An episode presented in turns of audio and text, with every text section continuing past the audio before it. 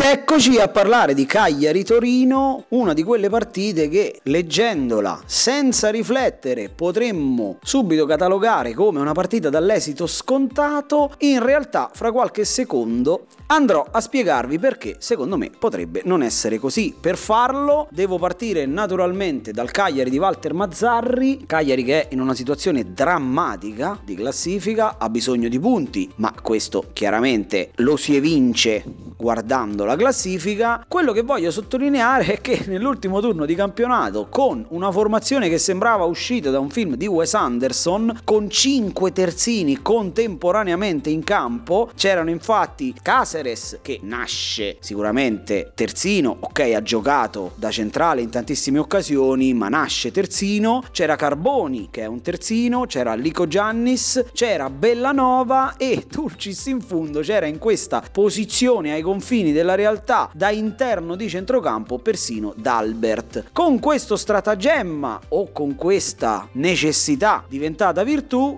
il Cagliari è riuscito a portare via un punticino dal Bentegodi, ma soprattutto è riuscito a tenere la porta inviolata, che è un risultato secondo me notevole contro una delle squadre che segna di più in questo campionato. Infatti il Verona da quando è arrivato Tudor viaggia ad una media, sta scendendo ultimamente, ma è comunque una media di poco più di due gol a partita. Di fronte ci sarà il Torino di Ivan Juric, una macchina perfetta che però ha palesato i propri limiti quando ha dovuto giocare in 10 per oltre un tempo contro l'Empoli, si è fatta rimontare il doppio vantaggio e diciamo l'assenza di Singo, un pendolo continuo sulla fascia destra con qualità e tecnica e corsa, potrebbe pesare molto. Perché? Perché sarà costretto a far fare gli straordinari a qualcuno, ma soprattutto del Torino dobbiamo dire che l'assenza di un vero e proprio centravanti crea un po' di problemini alla fase offensiva che già è poco generosa dal punto di vista dei numeri, però ecco, in questa partita potrebbe proprio essere un aspetto che gioca a favore della squadra avversaria.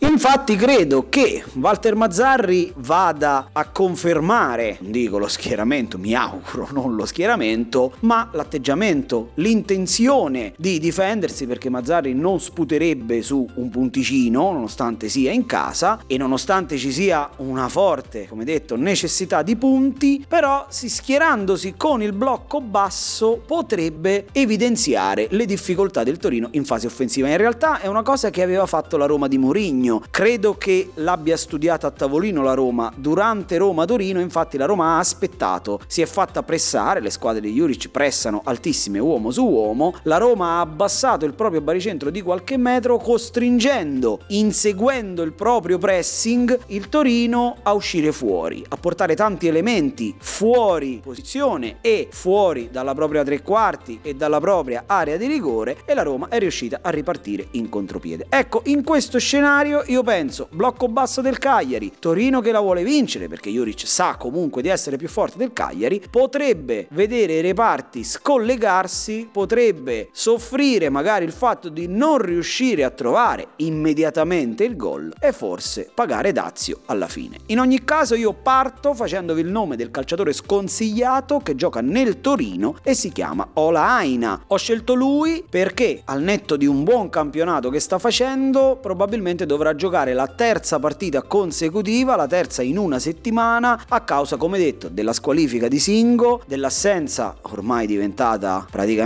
una costante di Ansaldi che naturalmente vedrà il Torino costretto a schierare Voivoda sulla destra e verosimilmente Ola Aina sulla sinistra. Da quel lato, fra l'altro, ci sono gli elementi più imprevedibili del Cagliari come Nandez, come l'ottimo Bellanova e perché no, proprio l'atteggiamento di cui parlavo potrebbe portare il Torino a scoprirsi e far ripartire il Cagliari, magari proprio da quel lato. Il calciatore consigliato invece ce lo andiamo a prendere direttamente dalle fila del Cagliari a sorpresa vi faccio il nome di Keita Balde. Sicuramente chi compra Keita Balde al fantacalcio sa bene che non comprerà mai un attaccante da 20 gol, che non comprerà mai un attaccante da bonus costanti, però in queste partite, sempre seguendo il ragionamento fatto in apertura, potrebbe trovare la sua dimensione ideale e magari colpire in transizione, in contropiede, in velocità e scatenarsi visto che sono quelle poi le armi preferite e le situazioni preferite dall'attaccante del Cagliari. In questa partita io lo schiererei senza indugi.